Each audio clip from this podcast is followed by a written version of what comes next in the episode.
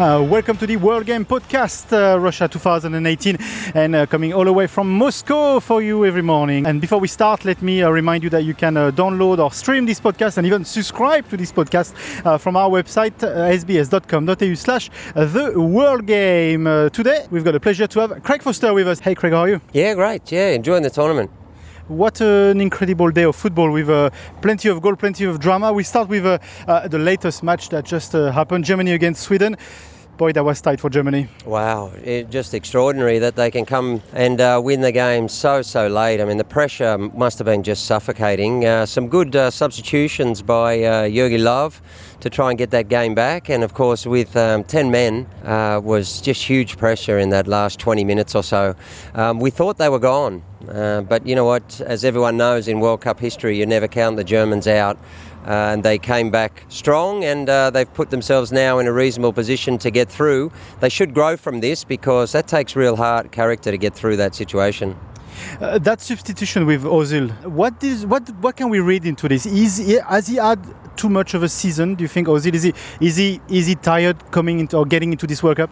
Mm, yeah, it's a good question. He was left out of the game, so that was the first time he hasn't started a game for Germany in uh, since uh, 2008 in yeah in a major tournament. So it's 10 years.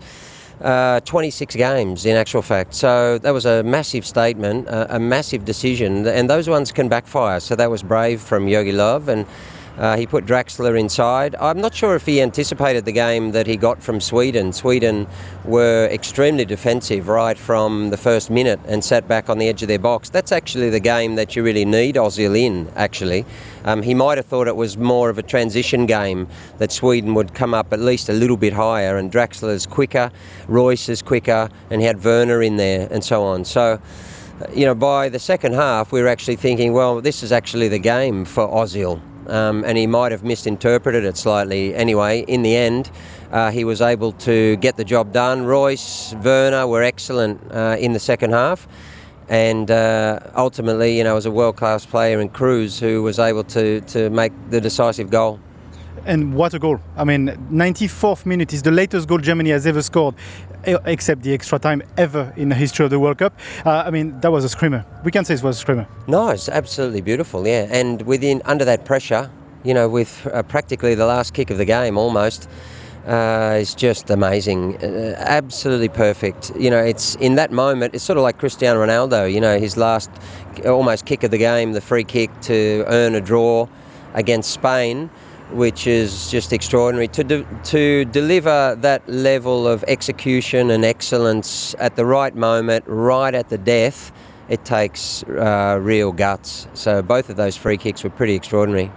Sweden, uh, I know we debated with Lucy in a previous podcast that uh, is Ibra missing in that team or not. What's your reading on this? Because this is a sort of game where he could have made a, a, a big difference for Sweden and actually bring the score home. Yeah, well, yeah, possibly, but also. Um, you know, it's. I think it's a very long time. It might have been way back in '58 when they hosted the tournament that they actually won two games in a row, and they've won the first one, rightly so, against Korea, who were poor in that game, and now they've almost uh, beat the reigning world champions. So I would say it's difficult to criticise Ibra not being there. It, they've uh, they've had a marvellous start to the tournament. The first two games have gone almost perfectly for them. Uh, just you know, right at the death, Kroos has been able to do something very very special. So it, it's difficult to criticise them. It's going to come for them, of course, down to this final game now. Do you see Germany winning this World Cup now or not? Uh, what do you make of that team compared to the, the, the one we saw in Brazil that was so dominant on the game? They're not that dominant yet, maybe. Well, the interesting thing about this tournament is that all of the major teams have frailties. You know, Argentina is extremely frail and may well go out.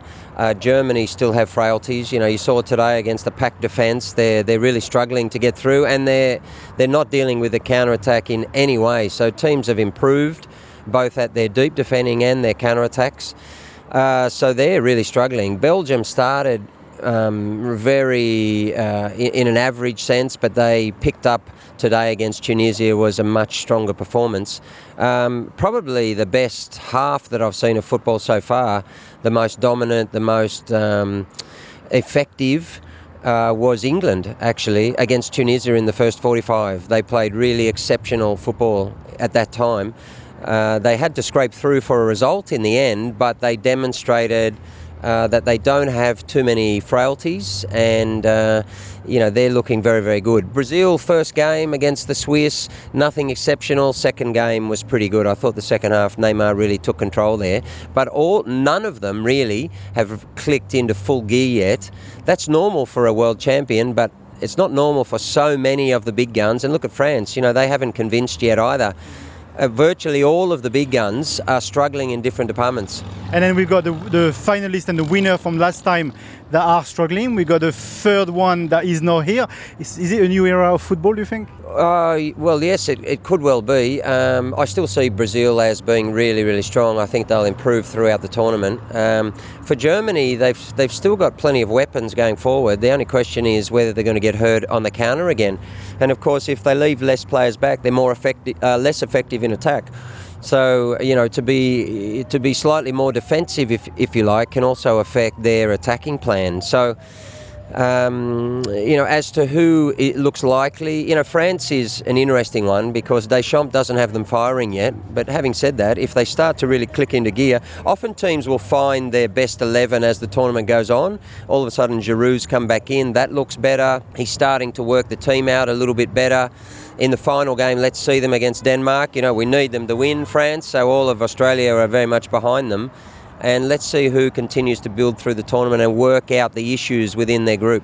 Absolutely. Okay, you mentioned Belgium. Belgium won 5 2 against Tunisia. Uh, not really a surprise. Maybe the scoreboard is a bit of a surprise. Well, yes, I'm not sure about that. You know, we, we knew, we always knew that they could do it. I mean, they're scoring virtually two goals a game regularly. Uh, Lukaku has, I think, um, 17 now in, in uh, his last 11 games.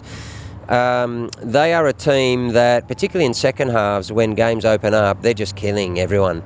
Um, first halves, they haven't been um, overly impressive, and they're keeping De Bruyne deep, just making sure they're not getting hit too much on the counter, which is you know Germany's problem. But once the game, once they get ahead, they're committing people in attack, and they're just killing teams. So they're they're starting to look stronger and stronger and two goals from Hazard, two goals from Lukaku. Their, their strength is there. Yeah, they've got uh, one of the best um, attacking lineups uh, in the tournament. I think Boyata uh, question marks around him. Uh, I thought Vertonghen got caught a few times today as well. Carrasco on the left, that's definitely not their strongest side. Meunier was very good, along with Mertens and Hazard. So uh, every team has some weaknesses. No one has, a, you know, an incredibly strong uh, 11 players. Um, the closest to that would probably be Brazil, although they've now lost a couple of fullbacks to injury as well, but on the right hand side. Uh, but uh, centre of midfield, extremely strong. You've still got Thiago Silva there. You've got Alisson and Ederson, uh, you know, the goalkeepers. So they look very, very good actually in comparison to everyone else. And the third match was uh, uh, Mexico against uh, Republic of South Korea. 2-1 for Mexico. what did you make of that match? And then Mexico, because they transformed what they started against Germany, really. Yeah, Mexico did really well. They played a very different game. Um, and so, again, they've demonstrated the ability to change strategy from game to game. You know, today they went and pressed. They were much more uh, proactive uh, against, again, a pretty disappointing uh, South Korea team.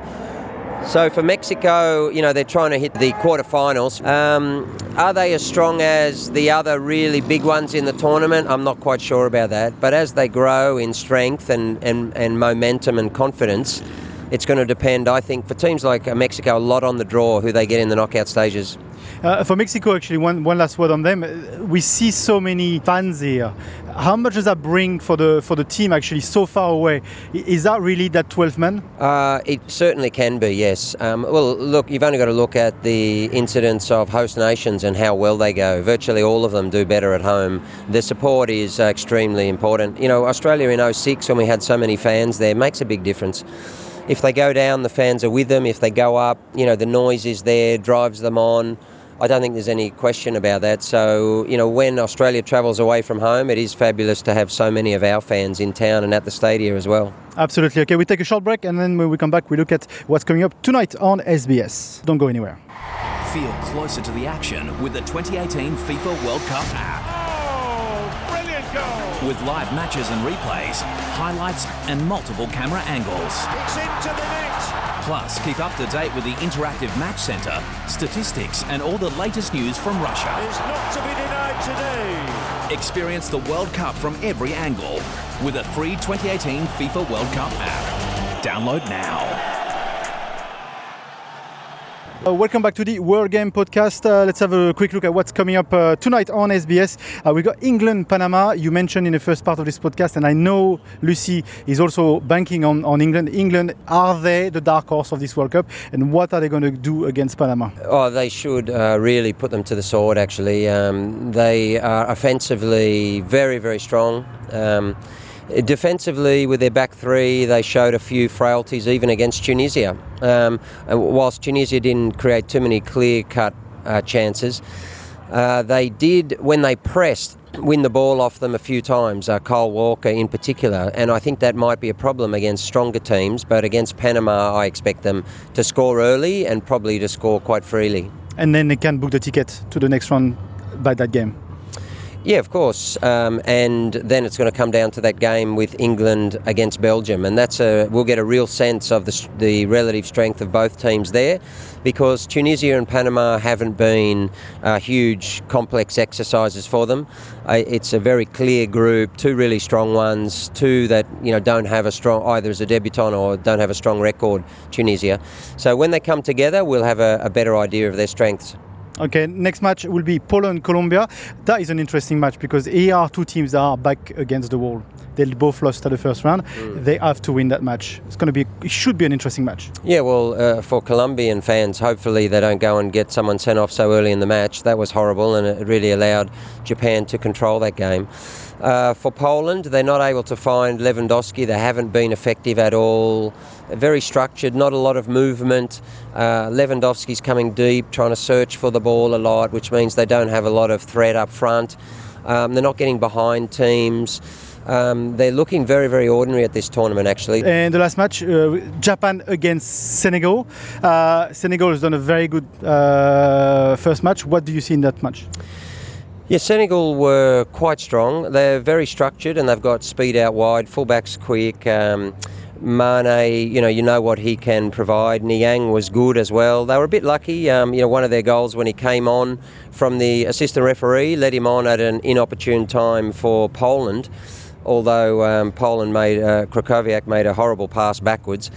Uh, for Japan, it's good to see them do well in their first game. I'd like to see them uh, play the same type of football that they played there. Um, I think if they do, then they should be able to control this game, but they are going to have to be concerned about the counter attack because uh, Senegal play reasonably direct and they do have some really quick players. But it'll be interesting to see after South Korea have gone out with two losses. It would be nice to see um, Japan do better and represent AFC, as will hopefully Australia. Absolutely. And then one last question. Uh, there's been some reports today in The Age about uh, Milligan uh, saying that he maybe will retire at the end of this World Cup. Uh, apparently, the federation, the FFA, is trying to push him towards the next Asian Cup. What's your reading on this? What do you think of this? Um, well, I'd imagine if anyone's trying to push him, it would be Graham Arnold, the uh, next coach. He, I'd imagine he's heard about it and most likely would have been in touch. He'd already be planning, of course, towards next year. Look, he's had four World Cups and um, and an outstanding career. So um, it, it'll be an interesting issue because if Australia feels or the Australian coach feels that he needs him, um, then this concept of players, you know, retiring on their own terms rather than answering the call for the nation is is a difficult one. I tend to think that the latter should be the case. If you're required by your country, uh, then you should be turning up. That's to me is the whole point of actually playing for Australia. So let's see what happens. Uh, but if he's required, then um, we'll see what uh, decision Mark makes. Thanks, Craig. It was a pleasure to have you in the podcast. Okay, pleasure. This is it for the podcast today. Let me remind you uh, our website, sbs.com.au slash the world game, where you can uh, listen and stream and download and even subscribe to our podcast. Uh, so don't hesitate to do so on sbs.com.au slash the world game. Next episode for us is tomorrow morning. Until then, bye for now.